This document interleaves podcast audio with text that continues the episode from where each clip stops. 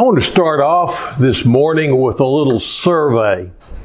Have you ever prayed, or any of you ever prayed, any type of prayer that goes kind of like this? God, if you just get me through this, just save me from this right now. I'll serve you forever. Anybody ever pray a prayer kind of like that? Okay, just kind of furtive. Yeah, yeah, okay. Yeah, but most of us have prayed prayers like that, haven't we? Uh, it could be a test that you didn't study for. It could be as the highway patrolman's walking up to the side of your car. Oh God, please just let him give me a warning. It could be, you know, I'll never speed again. It could be that uh, you have uh, really done the wrong thing and you have gotten off somewhere and you drank too much and you pray, oh God, just please get me home safely. And uh, maybe he did. And the next morning, you don't know where your car is. anyway, but the thing is, is that, uh, in fact, I heard about one, I read this guy, he said that, uh, uh, on New Year's Eve, he realized he drank too much and, uh, he went ahead and he did what they always said to do. He took a taxi. And he said, I must say it worked, but now I don't know what to do with this taxi. but the thing is, we probably all prayed at one time or another, Lord, if you'll just get me out of this mess, if you'll just help me this time, I won't ever do anything like this ever again. And you know, this is universal if you stop and think about it. You know, they say there are no atheists in foxholes. There comes a time whenever you are in dire straits, and even if you don't think you believe in God, you wind up praying to God. And do you know what? It's the same God. It's Jehovah Shammah. You see, everybody it's just instilled in their heart that God is with them. He is with them. Jehovah Shammah. That's one of the names of our God. And it means the Lord who is here. Jehovah Shammah. And we're in a series right now that I'm calling You Are Not Alone. And deep down in your heart, you know you're not alone. Deep down in the depth of your soul, you know that there is a God or you wouldn't cry out to Him whenever you really get in bad straits. In fact, we believe what I want to talk to you about is of the miraculous power that God has to protect us, to save us, and to deliver us.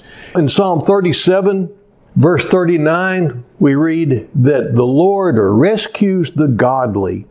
He is their fortress in times of trouble. The Lord rescues the godly. Our God has the power to save, to deliver, to rescue. Yes, He does have that power. You remember we talked a couple of weeks ago about the time that we were driving along between Shreveport and Marshall and Sharon's head just started hurting so badly that we pulled over to uh, get some help for her. And when we got back on the road, we discovered that we had avoided a horrendous accident that we'd have been right in the middle of. Several par- car, t- terrible, terrible accident. The Lord spared us from that. I was just thinking about, about it last night. I had a friend, he was working at one of the plants in Texas City whenever a horrendous explosion happened a couple of decades ago. And he was outside when it happened, and all of a sudden, it's like he just felt something just, a force just pushed him down into an indentation in the ground under some sort of a uh, framework. And after that, debris and everything just flew over him. If he'd been standing, he'd have been cut to pieces by the debris. And he was, he knew that it was the Lord had just miraculously protected him from being hurt. The thing is, seven people died in that explosion. Whenever Sharon and I were spared in that wreck, or from that wreck, other people were horrendously hurt. And so whenever somebody says, Oh, isn't it wonderful, you know, that the Lord spared you? Yes, but He doesn't spare everybody, does He? And there's a tension that we live with, and some people it's so tough it becomes survivor's guilt that they survived something that somebody else did not. I want to talk to us all today, me included, about this tension that we experience in life as we live with a God who can save, who does protect, but sometimes things don't go the way that we think they should. And the main point I want to get across this morning is that long before you face a problem, God already has a plan. God already has a plan. In the scripture that we heard this morning, Romans 8 28, all things work together for the good of those who love God, who are called according to His purposes. Not some things, not just the good things. What does it say? Let's say it together. All things. Let's say it together again. All things. All things work together for good to those who love God, who are called according to His purpose. Now then, it doesn't say all things are good, does it? No. It says all things work together for good. Big difference that sometimes we don't grasp. Long before you face something unexpected, something difficult, even something tragic, our God already has a plan. We see this all through the Bible.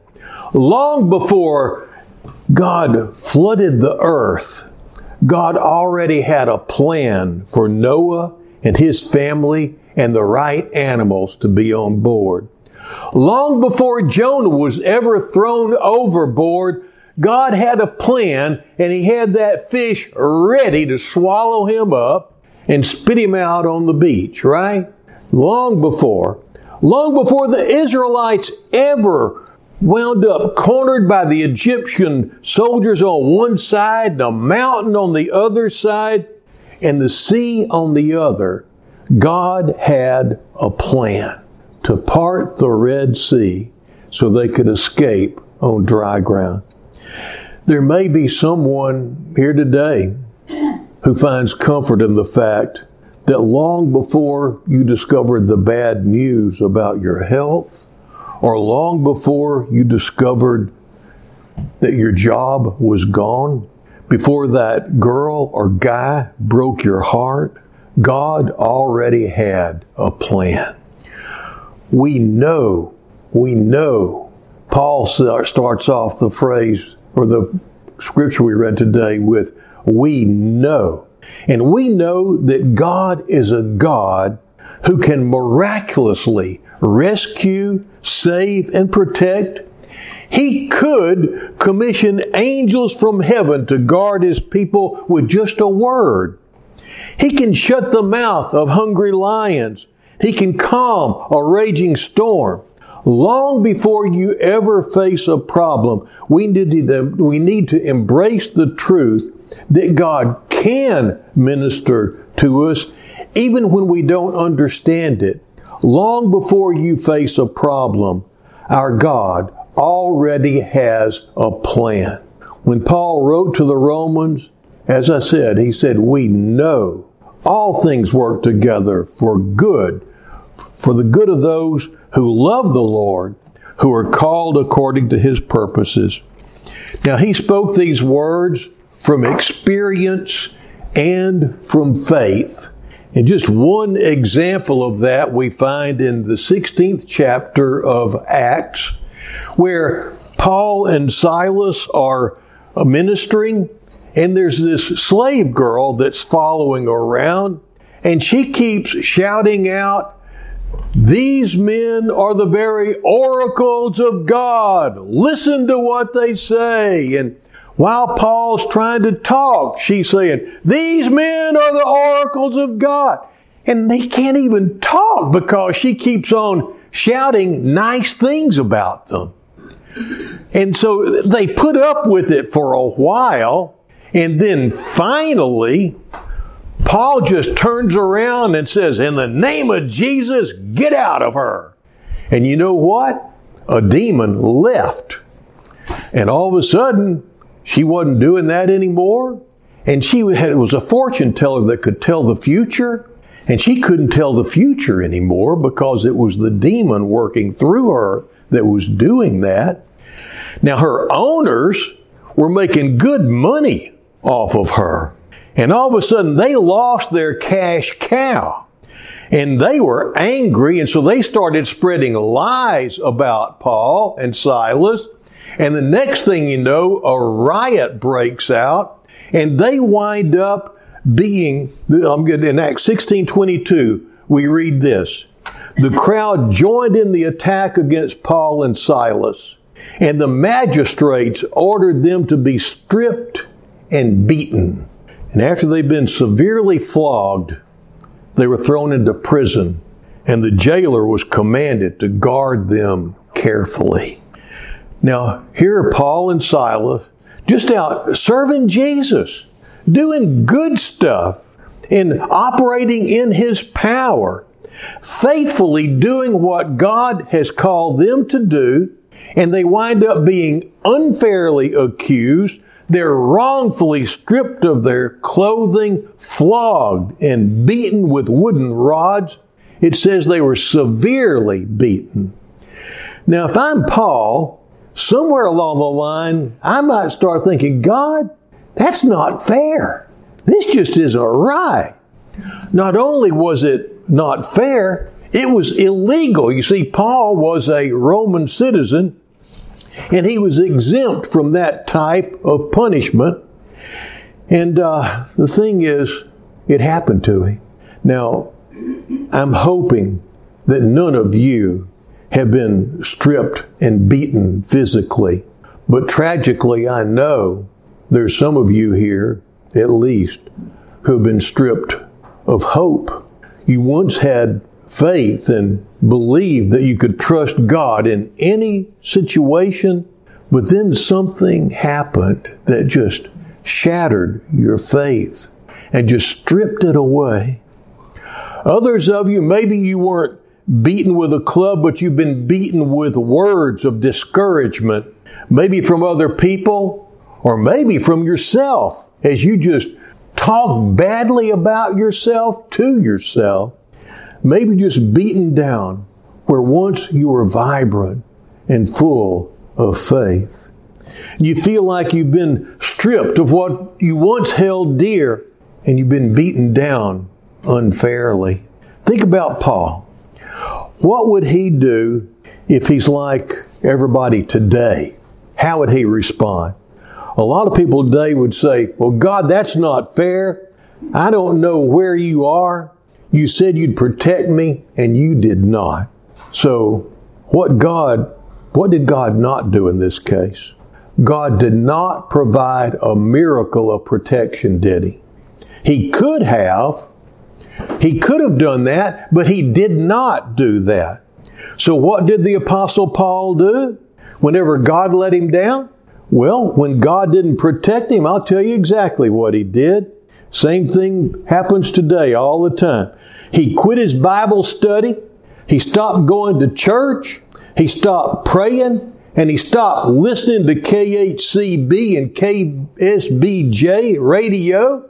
And he only listened to secular music from that point on because he was going to show God. That's not what he did, is it? Of course not. But you probably know some people that have done that because that's just the way people are. It's amazing. God could have protected him, but God didn't. If this is getting too real, I'll just move on. Now, let me show you what Paul really did. And this is our example of faith.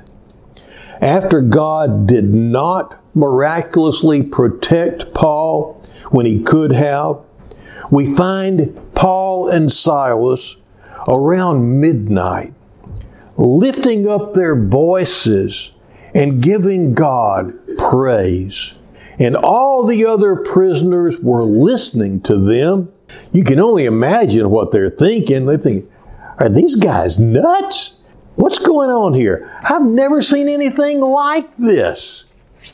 And then suddenly, and I love this about our God, He is the God of the suddenly. Just all of a sudden, that's when God comes through, isn't it? When you least expect it, suddenly God does something.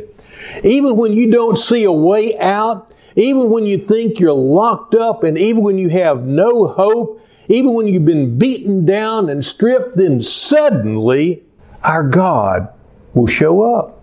A few moments ago, God did not protect him and wound up with him in this spot, but now God does a miracle. Suddenly, there was such a violent earthquake, it says, that the foundations of the prison were shaken, and all at once the prison doors just flew open, and everyone's chains came loose. What's a miracle? A miracle is very simply when the God of heaven intervenes on earth. God earlier didn't do a miracle, and now God does suddenly a miracle. The ground shakes, the doors come open, the chains fall off. Now, this is important. Paul didn't wait to worship until after the miracle, did he? Paul worshiped God, and Silas worshiped God before the miracle. He worshiped in the midst of his struggle. In fact, I love what the writer of Hebrews says. He says, sometimes we offer up to God what he calls a sacrifice of praise. A sacrifice of praise. In other words, there are times when we praise God even when we don't feel it and even when we don't sense His presence with us. Sometimes we praise Him when we do, Sometimes we praise Him when we don't. And so there in the middle of prison, it's midnight, and they are praising God, and He shows up. He shows up. It says God inhabits the praise of His people. And here's a good example of God doing that. The jailer wakes up. He's wakened by this earthquake. He sees the doors open. He's heard the chains fall. And he's going like, man, I am lost. I'm going to lose my job. These guys are out of here. They're going to kill me because I failed. So I may as well just kill myself. And he draws his sword and he's about to fall on it and kill himself. And Paul says, no, no, no, no, no, no. Over here. Over here. We haven't left. And the jailer's like, oh my gosh, this God you're singing about is real, isn't he? Tell me what I need to do to be friends with him. That's kind of just a paraphrase, but not only did Paul introduce the jailer to Christ, he also introduced the jailer's entire family to the grace and goodness and the salvation that was available through Jesus Christ. Now, I want you to really notice what happened here. Not only was Paul saved, so was the jailer and the jailer's entire family. So, what we see, before Paul went to prison, while Paul and Silas were being stripped and beaten, do you see this? God already had a plan. It looked to Paul like this was so unfair and just not right. And like we said earlier, it's not that all things are good. And what was happening to Paul wasn't good. It felt bad, let's face it. But it worked together for good in God's plan, didn't it? God already had a plan. Before he ever went to prison, God already had a plan. What's obvious is that God did not do a miracle of protection when they were being beaten, but God did at the right time do a miracle of protection while they're in prison. And it's obvious that Paul was protected by God. There's so many other ways that are not obvious to the natural eye that I'm convinced God protects us all the time. You're running, running late to a meeting and you get stopped by a train and you just think, oh, this is just not right. And then you have no idea exactly what God's protecting you from that's on the other side of that train that stopped you there. You may be thinking it's not fair, but God, He has a plan and He's protecting you. You wanted that job, you were qualified for it, and you didn't get that job, and you can't believe it, but then six months later, everybody that got that job is now laid off and they're out of work and you recognize that God may have been protecting you in ways that you didn't understand. There's probably someone here today that might want to give God some praise that He didn't answer one of your prayers the way that you wanted it to happen. You prayed so hard and you wanted something to happen a certain way. But if what you wanted had happened, then what God did wouldn't have happened.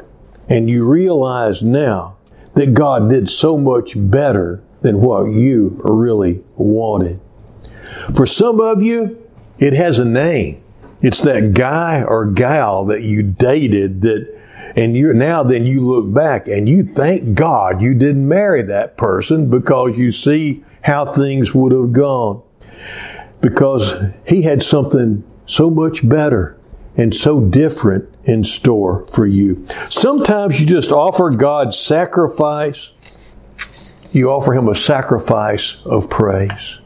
It may not seem good, but you just offer Him a sacrifice of praise while it's going on, even. As we get to know the goodness of God, His character, His nature, when he breaks off the chain, when he opens the doors, when he could send an angel of deliverance and he doesn't. When we get to know his goodness and his faithfulness, we start to recognize that long before we face a problem, God already has a plan. And over time, as we hopefully spiritually mature, as we grow in our faith, as we become more like Christ, eventually we learn that sometimes God's eternal purposes don't align with our temporary plans. Now, let me say that again, may it sink in deeply. Sometimes God's eternal purposes don't align with our temporary plans. God delivered Paul from prison until God did not. Think about this. This wasn't the only time Paul was arrested, was it? It wasn't the only time Paul was put into prison.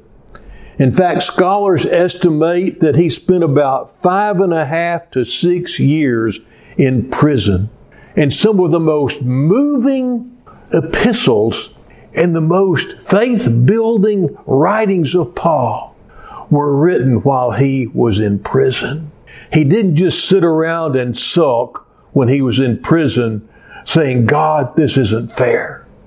God had something for him to do even in the midst of his imprisonment.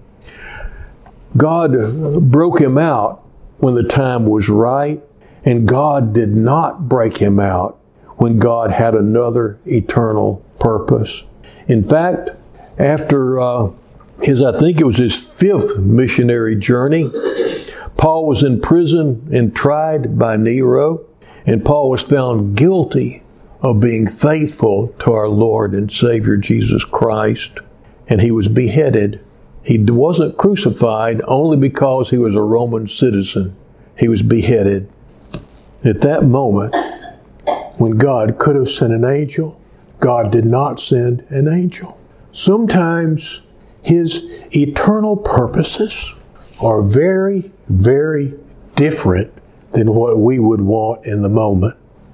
And that's when we truly learn to truly, truly trust Him for His goodness. One day, you're going to wake up and recognize that He's still good in the middle of the storms. One day, the baby that you prayed for doesn't make it, and the drunk driver who is guilty kills the teenager who is innocent, and seven people whom God loved just as much as all the others who weren't harmed. Their lives are taken on that day. And the eight students and two teachers who didn't make it out when everybody else did. Does it hurt? Yes. Do we grieve deeply for our earthly loss? Absolutely. Does it feel in the moment often devastating? No doubt about it. We're not going to pretend that it doesn't. But we do we continue to trust our God? The answer is yes, we do. And not only do we trust him, but we worship him. We honor him. We worship him when we see him do everything we want him to do, and we worship him when he doesn't do what we know he could do and we think he should do. But he's God because we're not just worshiping him for what we see in his life. We're worshiping him because of who he is and because of his character. So, how does this really all play out? If we serve a God that can protect, how do we live as followers of Christ? Well, I'll tell you, this is how we live. We pray for God's divine protection. And I hope every one of you does that. You hope and you pray every day. If you're married, I hope you pray for protection for your spouse and for you and for your marriage.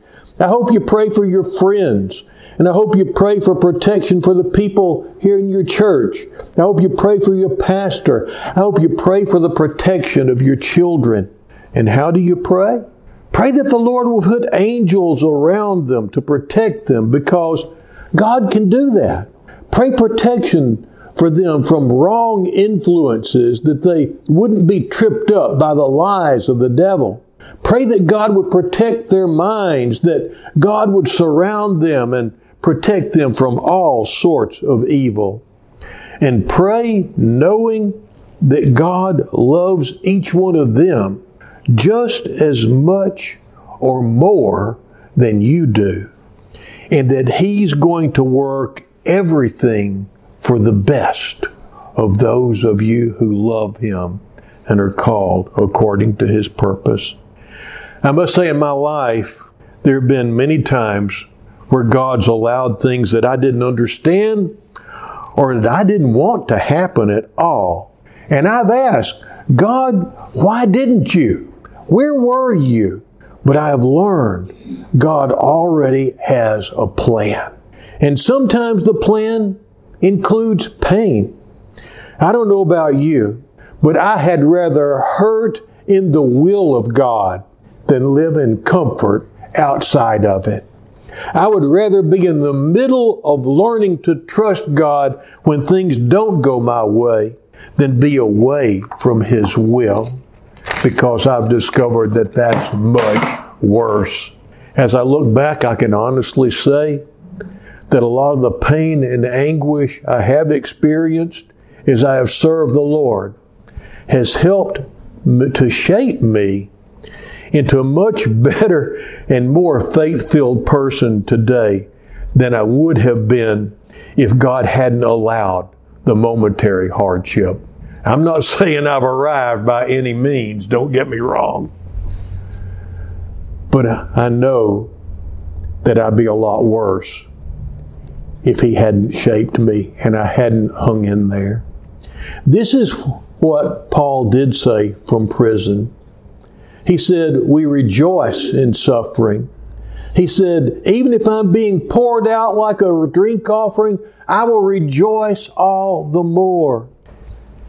He said, I delight in hardships, in persecution, in difficulties, because whenever I'm weak, God makes me strong.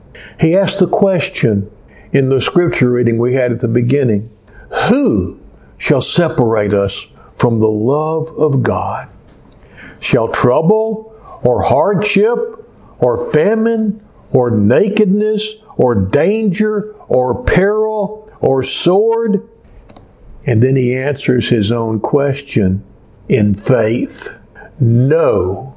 In all these things, he said, we are more than conquerors through Christ who loved us. He said, we serve a God who is working in all things he is working in all things to bring about good to those who love Him, who are called according to His purpose. He's working in the breakups and the breakdowns. He's working in the losses. He's working in the wins. He's working in the things that you wanted to happen. He's working in the things that you never wanted to happen. That's our God. And that's why we can praise Him. We praise Him before the miracle because we know that He is always good. He is always good. And I hope you'll understand that God never ever promised to always protect us, but He did promise that He would never ever leave us. He will always be with us. You'll never be alone. He's always faithful.